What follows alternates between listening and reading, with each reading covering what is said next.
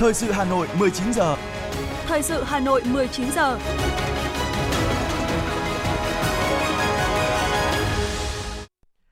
Kính chào quý vị và các bạn. Bây giờ là chương trình thời sự của Đài Phát thanh Truyền hình Hà Nội. Chương trình hôm nay thứ 6 ngày 29 tháng 12 năm 2023 có những nội dung chính sau.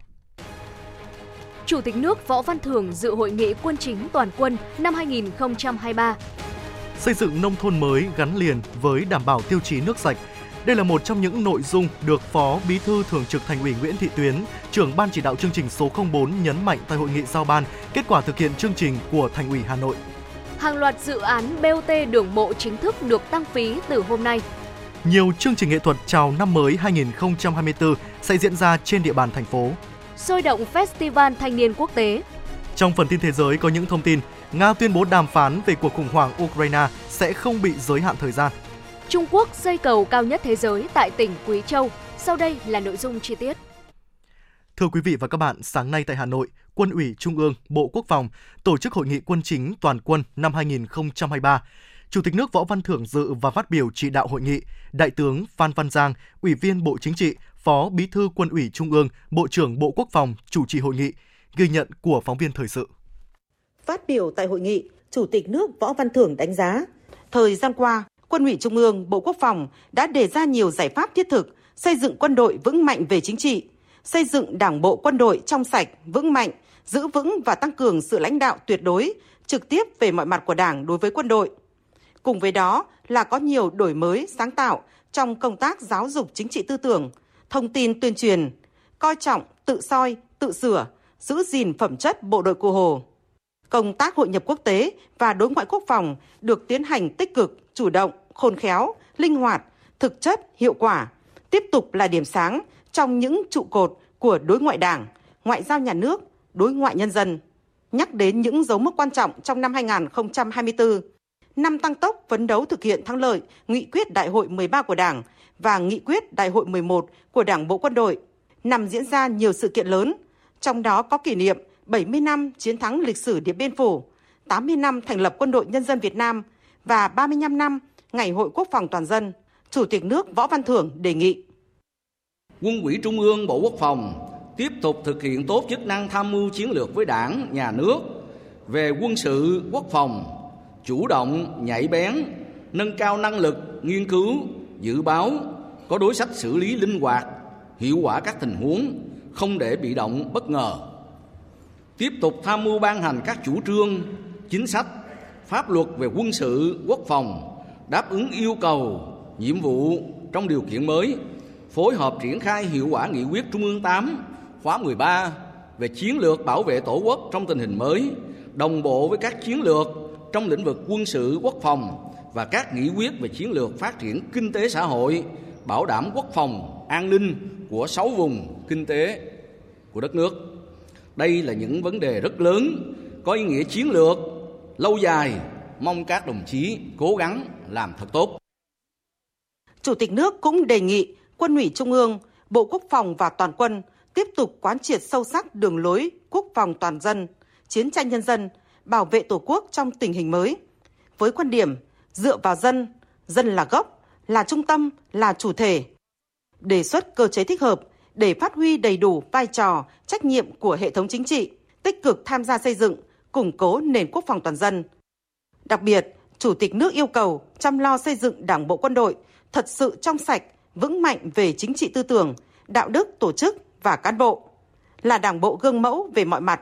bảo đảm sự lãnh đạo tuyệt đối, trực tiếp về mọi mặt của Đảng đối với quân đội, tiếp tục quán triệt, thực hiện nghiêm túc chủ trương, chỉ đạo của Trung ương về xây dựng, chỉnh đốn Đảng, về kiểm soát quyền lực và phòng chống tham nhũng tiêu cực, quan tâm xây dựng đội ngũ cán bộ, sĩ quan vững mạnh, đặc biệt là đội ngũ tướng lĩnh phải có phẩm chất, trí, dũng, nhân, tín, liêm, trung, như lời dạy của Chủ tịch Hồ Chí Minh, quan tâm chăm lo đời sống vật chất, tinh thần của cán bộ, chiến sĩ, nhất là vùng sâu, vùng xa, biên giới, hải đảo, chủ động tích cực, triển khai đồng bộ, toàn diện, hiệu quả công tác hội nhập quốc tế và đối ngoại quốc phòng, bảo đảm cao nhất lợi ích quốc gia, dân tộc. Thưa quý vị, chiều nay, Ban chỉ đạo chương trình 04 của Thành ủy Hà Nội tổ chức hội nghị giao ban kết quả thực hiện chương trình đến hết quý 4 năm 2023, giải pháp năm 2024. Ủy viên Trung ương Đảng, Phó Bí thư Thường trực Thành ủy Nguyễn Thị Tuyến, trưởng Ban chỉ đạo chương trình số 04 của Thành ủy, chủ trì hội nghị. Cùng dự có trưởng Ban tuyên giáo Thành ủy Hà Nội Nguyễn Doãn Toàn, Phó Chủ tịch Thường trực Hội đồng Nhân dân thành phố Phùng Thị Hồng Hà, Phó Chủ tịch Ủy ban Nhân dân thành phố Nguyễn Mạnh Quyền và đại diện các sở, ban, ngành, địa phương. Phóng viên Ngọc Ánh thông tin. Báo cáo kết quả thực hiện chương trình 04 đến quý 4 năm 2023, nhiệm vụ giải pháp năm 2024, ông Nguyễn Xuân Đại, Giám đốc Sở Nông nghiệp và Phát triển Nông thôn, Chánh Văn phòng Điều phối Nông thôn mới thành phố Hà Nội cho biết, đến hết năm 2023, thành phố đã phân bổ 5,1 nghìn tỷ đồng cho chương trình mục tiêu quốc gia xây dựng nông thôn mới. Hiện 100% huyện thị xã của thành phố đạt chuẩn nông thôn mới. Về huyện nông thôn mới nâng cao, có 6 huyện Đan Phượng, Gia Lâm, Đông Anh, Thanh Trì, Hoài Đức, Thanh Oai phấn đấu huyện đạt chuẩn nông thôn mới nâng cao.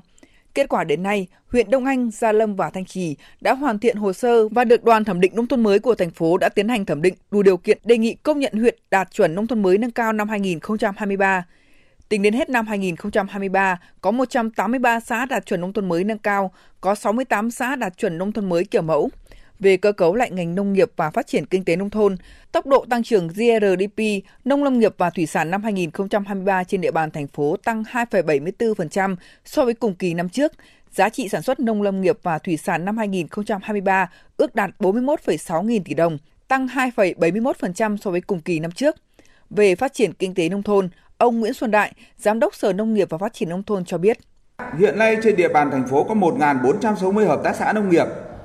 gồm 1.266 hợp tác xã đang hoạt động, chiếm 86,7% và 194 hợp tác xã ngừng hoạt động, chờ giải thể. Số lượng hợp tác xã nông nghiệp thành lập mới năm 2023 là 117 hợp tác xã.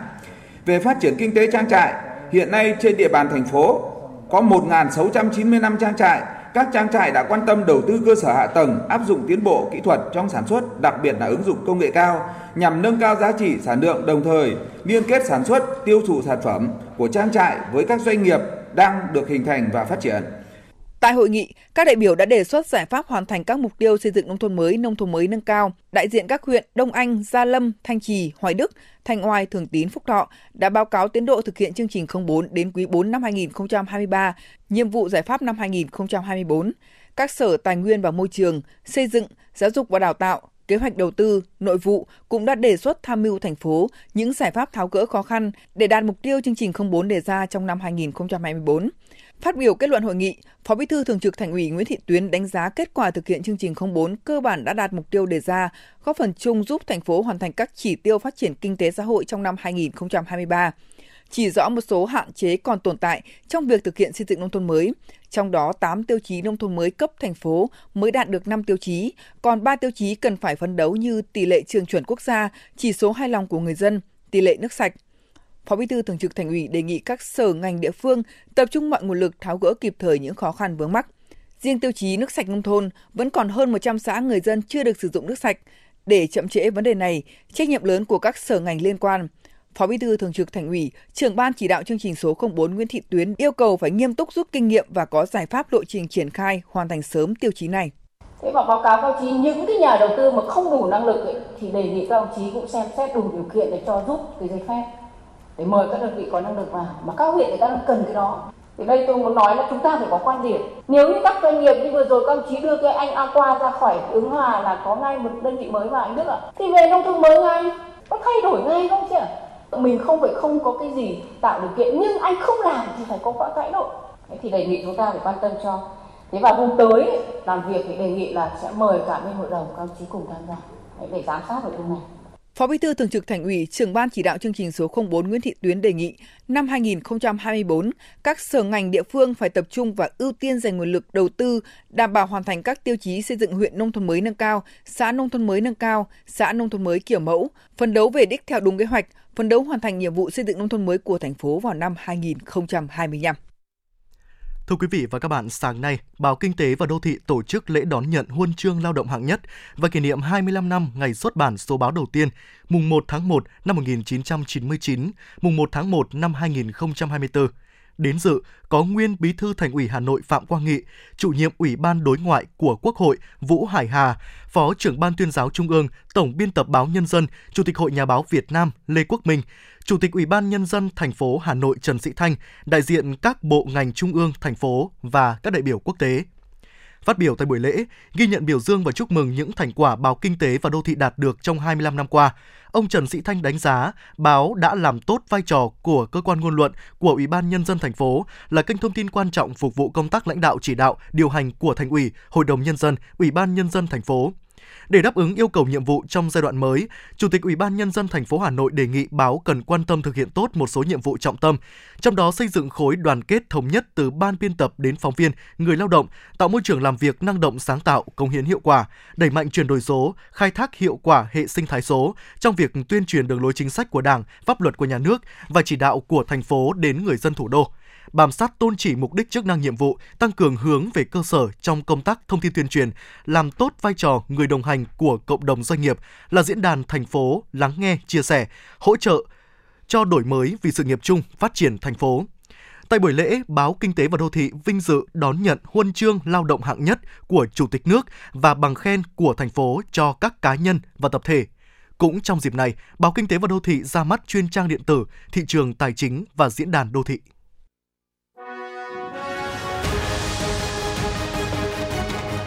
Thời sự Hà Nội, nhanh, chính xác, tương tác cao. Thời sự Hà Nội, nhanh, chính xác, tương tác cao.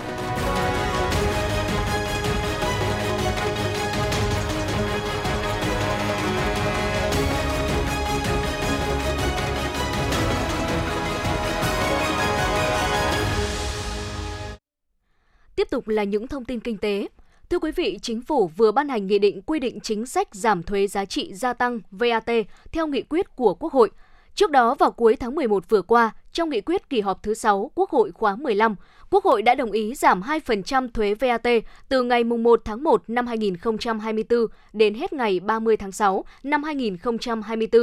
Ước tính việc thực hiện chính sách giảm thuế VAT 2% trong 6 tháng đầu năm 2024 dự kiến sẽ giảm thu ngân sách nhà nước khoảng 25.000 tỷ đồng. Sáng nay, Viện Nghiên cứu và Phát triển Kinh tế Xã hội Hà Nội tổ chức hội thảo khoa học nhìn lại 10 năm thực hiện chiến lược phát triển kinh tế xã hội thành phố Hà Nội đến năm 2030, tầm nhìn đến năm 2050. Theo báo cáo kết quả thực hiện chiến lược phát triển kinh tế xã hội thành phố Hà Nội đến năm 2030, tầm nhìn đến năm 2050, tốc độ tăng trưởng GRDP hàng năm của Hà Nội trong thời kỳ 2011-2020 cao gấp 1,12 lần so với bình quân cả nước, nhưng thấp hơn so với mặt bằng chung của vùng đồng bằng sông Hồng và khá khiêm tốn so với mục tiêu đặt ra là 12-13% một năm. Hà Nội luôn là thành phố đứng thứ 2 trên 63 tỉnh, thành phố xét về quy mô kinh tế, chiếm khoảng 12,5 đến 12,6% tổng GDP trong cả nước. Nhưng trong vùng đồng bằng sông Hồng, quy mô GRDP đã giảm từ 48% vào năm 2010 xuống 46,9% năm 2015 và 43,1% năm 2020, do sự vươn lên mạnh mẽ của nhiều địa phương trong vùng. Báo cáo cũng đánh giá thực trạng các lĩnh vực lao động, việc làm, y tế, giáo dục, đào tạo, khoa học công nghệ và đổi mới sáng tạo, an sinh xã hội, nhận diện về đô thị hóa và phát triển kết cấu hạ tầng, thực trạng lĩnh vực tài nguyên, môi trường. Thưa quý vị và các bạn, sáng nay, Hội nghị xúc tiến thương mại sản phẩm nông sản năm 2023 được Trung tâm Phát triển Nông nghiệp Hà Nội thuộc Sở Nông nghiệp và Phát triển Nông thôn Hà Nội tổ chức tại xã An Khánh, huyện Hoài Đức. Phóng viên Thời sự thông tin. Trong định hướng xây dựng các sản phẩm nông sản chủ lực hướng tới xuất khẩu, Trung tâm Phát triển Nông nghiệp Hà Nội đã triển khai được trên 3.800 ha lúa Japonica và lúa chất lượng cao tại 40 hợp tác xã thuộc 37 xã của 10 huyện Thanh Oai, Ứng Hòa, Mỹ Đức, Chương Mỹ, Quốc Oai, Thạch Thất, Phúc Thọ, Ba Vì, Sóc Sơn, Mê Linh. Trong đó có 180 ha sản xuất theo hướng hữu cơ, 1.630 ha sản xuất theo Việt Gáp và trên 2.000 ha lúa an toàn, 15 ha lúa thảo dược. Ngoài ra, Hà Nội còn có gần 4.000 ha trồng chuối. Trung tâm đã hỗ trợ 5 cơ sở sơ chế, đóng gói và tiêu thụ chuối, qua đó nâng cao chất lượng, đáp ứng yêu cầu khi đưa vào siêu thị và chuỗi cửa hàng tiện ích. Tại Hội nghị xúc tiến thương mại, sản phẩm nông sản đã có 4 biên bản ký kết hợp tác, tiêu thụ sản phẩm lúa Japonica và 3 biên bản tiêu thụ chuối an toàn cho bà con nông dân, giúp nâng cao giá trị kinh tế, năng suất, chất lượng sản phẩm nông sản của Hà Nội. Thưa quý vị, hàng loạt các dự án BOT đường bộ sẽ chính thức được tăng phí từ hôm nay sau khi Bộ Giao thông Vận tải phê duyệt đồng ý nhằm đảm bảo lợi ích cho nhà đầu tư. Cụ thể, bắt đầu từ 0 giờ ngày hôm nay, 41 dự án BOT đường bộ với 47 trạm thu phí sẽ thực hiện điều chỉnh tăng giá vé. Theo lãnh đạo các đơn vị quản lý trạm BOT, việc điều chỉnh giá lần này không gây xáo trộn trong hoạt động bán vé thu phí. Riêng đối với các phương tiện đã được mua vé tháng, vé quý thì vẫn tiếp tục sử dụng theo mệnh giá đã mua cho đến khi hết thời hiệu của vé. Còn vé mua mới sau thời điểm tăng giá sẽ phải tính theo giá mới.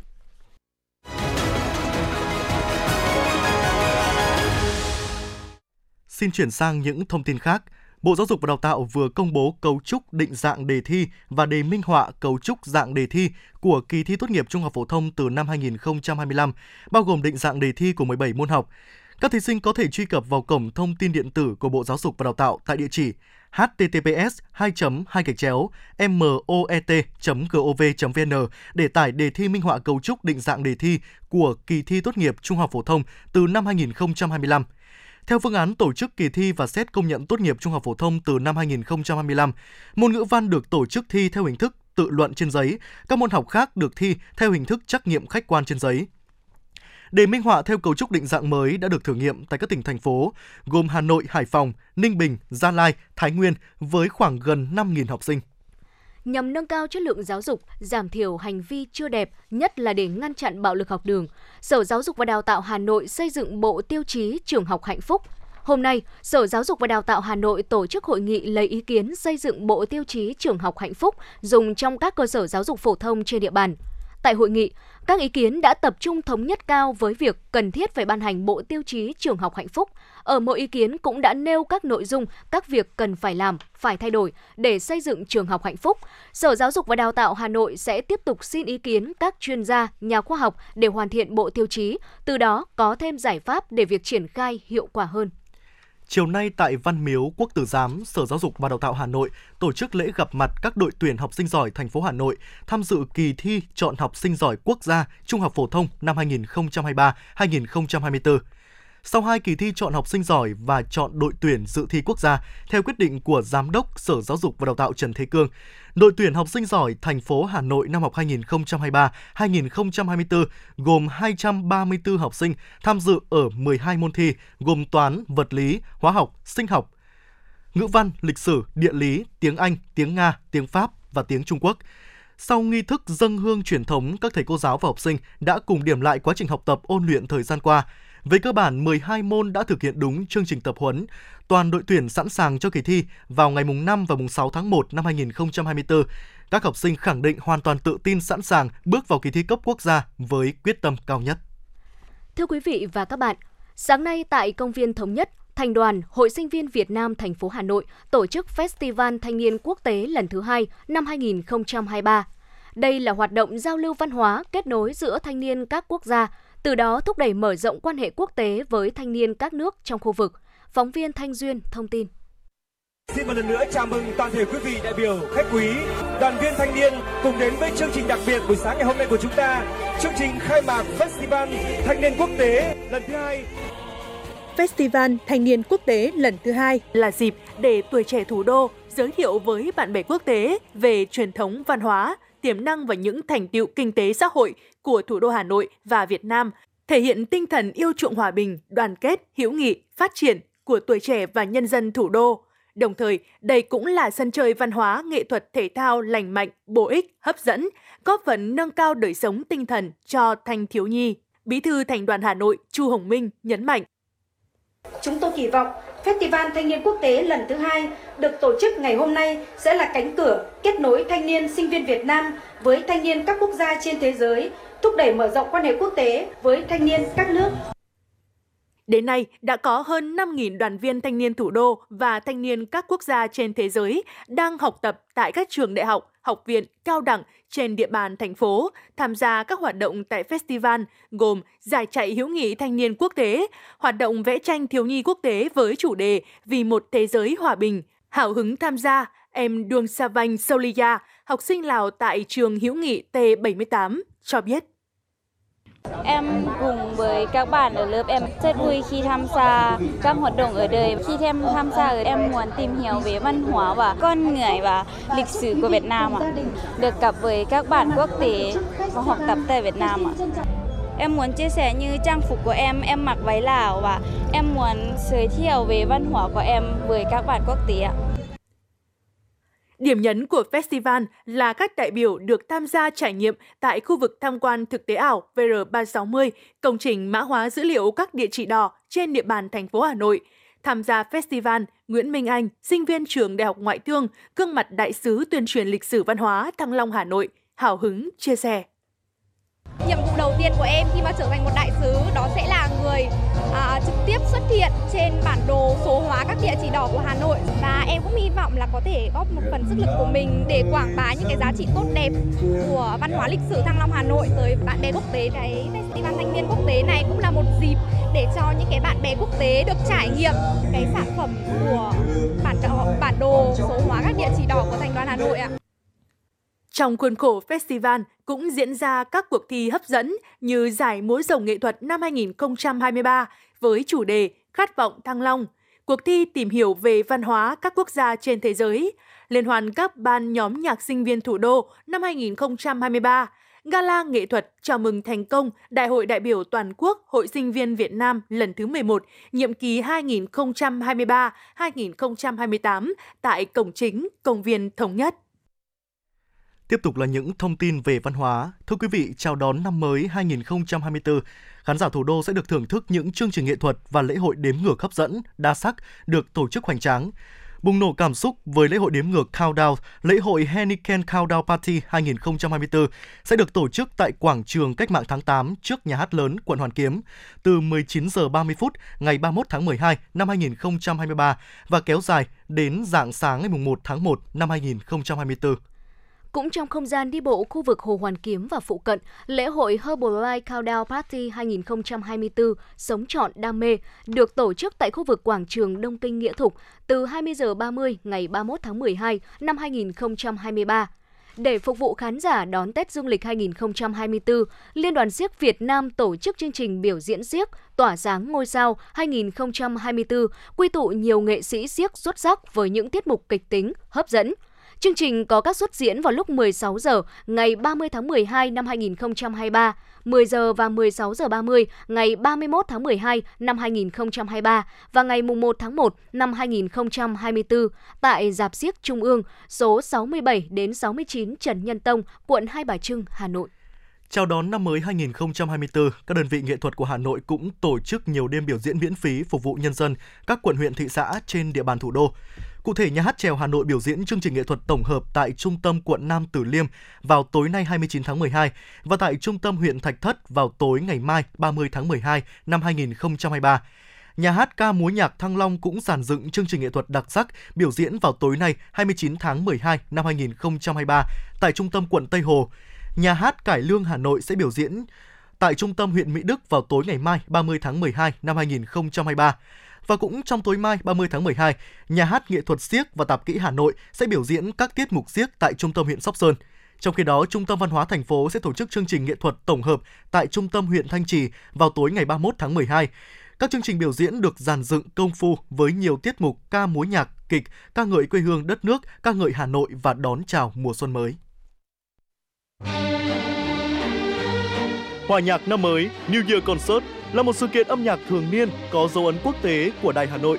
với mong muốn mang đến cho khán giả yêu âm nhạc, đặc biệt là âm nhạc cổ điển, một chương trình nghệ thuật đặc sắc trong không khí đón chào năm mới.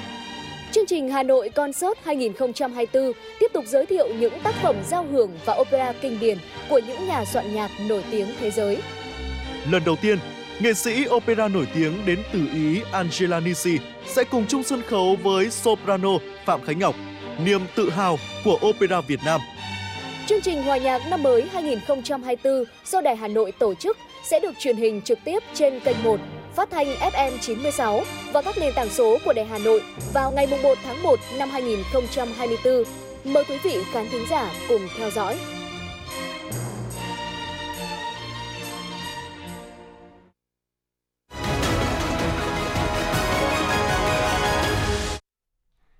Quý vị đang nghe chương trình thời sự của Đài Phát thanh Truyền hình Hà Nội. Xin chuyển sang những thông tin quốc tế. Thưa quý vị, Nga tuyên bố bất kỳ cuộc đàm phán nào về cuộc khủng hoảng Ukraine sẽ không bị giới hạn về thời gian. Theo Phó Chủ tịch Hội đồng An ninh Liên bang Nga Dmitry Medvedev, khác với chính quyền Ukraine, Nga chưa bao giờ phản đối việc tổ chức đàm phán. Người phát ngôn Bộ Ngoại giao Đức nêu rõ sự đồng thuận ủng hộ Ukraine trong Liên minh châu Âu, trong đó có kế hoạch hỗ trợ tài chính trị giá 50 tỷ euro, vẫn là giải pháp tốt nhất và bền vững nhất. Tuy nhiên, ngay cả khi không có sự đồng thuận từ Hungary, 26 quốc gia của Liên minh châu Âu còn lại vẫn có thể hành động và sẽ tiếp tục hỗ trợ Kiev. Dự kiến một hội nghị thượng đỉnh đặc biệt sẽ diễn ra tại Bruxelles vào tháng 1 năm 2024. Mặc dù vậy, người phát ngôn Bộ Ngoại giao Đức vẫn nhấn mạnh rằng ưu tiên của nước này là một thỏa thuận nằm trong khuôn khổ ngân sách EU. Bộ Tài chính Mỹ đã áp đặt các lệnh trừng phạt đối với một cá nhân và 3 công ty chuyển tiền bất hợp pháp cho lực lượng Houthi. Quyết định này cấm các tổ chức và công dân Mỹ giao dịch với những cá nhân và tổ chức trên. Tài sản của các cá nhân và tổ chức này tại Mỹ sẽ bị đóng băng. Quyết định đã thể hiện quyết tâm của chính quyền Mỹ trong việc ổn định tuyến hàng hải quan trọng bậc nhất của thế giới qua Biển Đỏ. Ngân hàng Trung ương Trung Quốc cho biết sẽ đẩy mạnh điều chỉnh chính sách kinh tế vĩ mô để hỗ trợ nền kinh tế và thúc đẩy sự phục hồi của giá cả. Theo đó, ngân hàng sẽ duy trì thanh khoản ở mức hợp lý và hướng dẫn tăng trưởng tín dụng hợp lý. Ngân hàng này cũng sẽ cam kết đẩy mạnh thực hiện chính sách tiền tệ đã được đưa ra. Trung Quốc cũng sẽ thúc đẩy sự phát triển ổn định và lành mạnh của thị trường bất động sản, đáp ứng nhu cầu tài chính hợp lý của các công ty bất động sản thuộc nhiều loại hình sở hữu khác nhau. Theo thông báo của chính quyền tỉnh Quý Châu, Trung Quốc, cây cầu cao nhất thế giới tại tỉnh này đang được gấp rút xây dựng để đảm bảo khánh thành vào giữa năm 2025. Chiều dài cầu là 2.890m với nhịp chính dài tới 1.420m, chiều cao 625m tính từ đáy vực núi đến mặt cầu, tương đương với tòa nhà 221 tầng. Cầu Hoa Giang được khởi công cách đây 2 năm, hiện đã hoàn thành hơn 50,1% khối lượng công trình. Dự kiến sẽ khánh thành vào tháng 6 năm 2025. Sau khi đưa vào hoạt động, cầu nối vào cao tốc An Long sẽ giúp người dân rút ngắn thời gian di chuyển từ 70 phút xuống còn 1 phút. Thưa quý vị, gần một năm sau vụ tai nạn máy bay của hãng hàng không Jet Airlines khiến 72 người thiệt mạng ở Nepal, Hội đồng điều tra nước này đã công bố kết quả điều tra nguyên nhân vụ máy bay rơi này. Lỗi dẫn đến vụ tai nạn rơi máy bay thảm khốc tại Nepal là do phi công ngắt nhầm động cơ, dẫn đến việc máy bay mất tốc độ và bị rơi sau đó. Báo cáo của công ty thanh toán đa quốc gia Mastercard cho thấy, thủ đô Bangkok của Thái Lan là thành phố được khách quốc tế ghé thăm nhiều nhất trên thế giới năm 2023. Thủ đô của Thái Lan đứng đầu bảng xếp hạng thành phố thu hút nhiều du khách đến thăm nhất trên thế giới với 22,78 triệu lượt du khách quốc tế. Tiếp theo là thủ đô Paris, Pháp và London của Anh. Theo đó, Bangkok duy trì vị trí dẫn đầu trong bảng xếp hạng thành phố thu hút du khách thêm một năm nữa nhờ vào cuộc sống đường phố sôi động, những ngôi đền trang trí công phu và nền ẩm thực phong phú.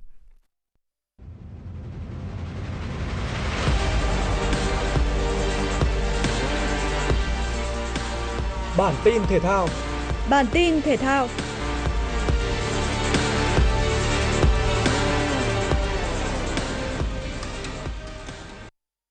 Vòng 19 giải bóng đá ngoại hạng Anh đã chứng kiến cơn mưa bàn thắng trong trận đấu giữa Tottenham và Brighton. Brighton đã nhập cuộc rất chủ động và sớm có bàn thắng vươn lên dẫn trước nhờ công của Hin Seout ở phút thứ 15. Tiếp đà hưng phấn, chim mòng biển gây sức ép cực lớn lên phần sân của gà trống và họ đã dễ dàng có được bàn thắng thứ hai nhờ pha lập công của Joao Pedro trên chấm 11m. Trong khi đó, Tottenham đã có một ngày thi đấu đầy thất vọng khi hoàn toàn thiếu ý tưởng trong những pha lên bóng tấn công. Họ đã phải nhìn đội chủ nhà ghi thêm 2 bàn thắng nữa sau giờ nghỉ. Những cái tên ghi bàn lần lượt là Estupiñán ở phút thứ 63 và bàn thắng hoàn tất cú đúp của Joao Pedro ở phút thứ 57.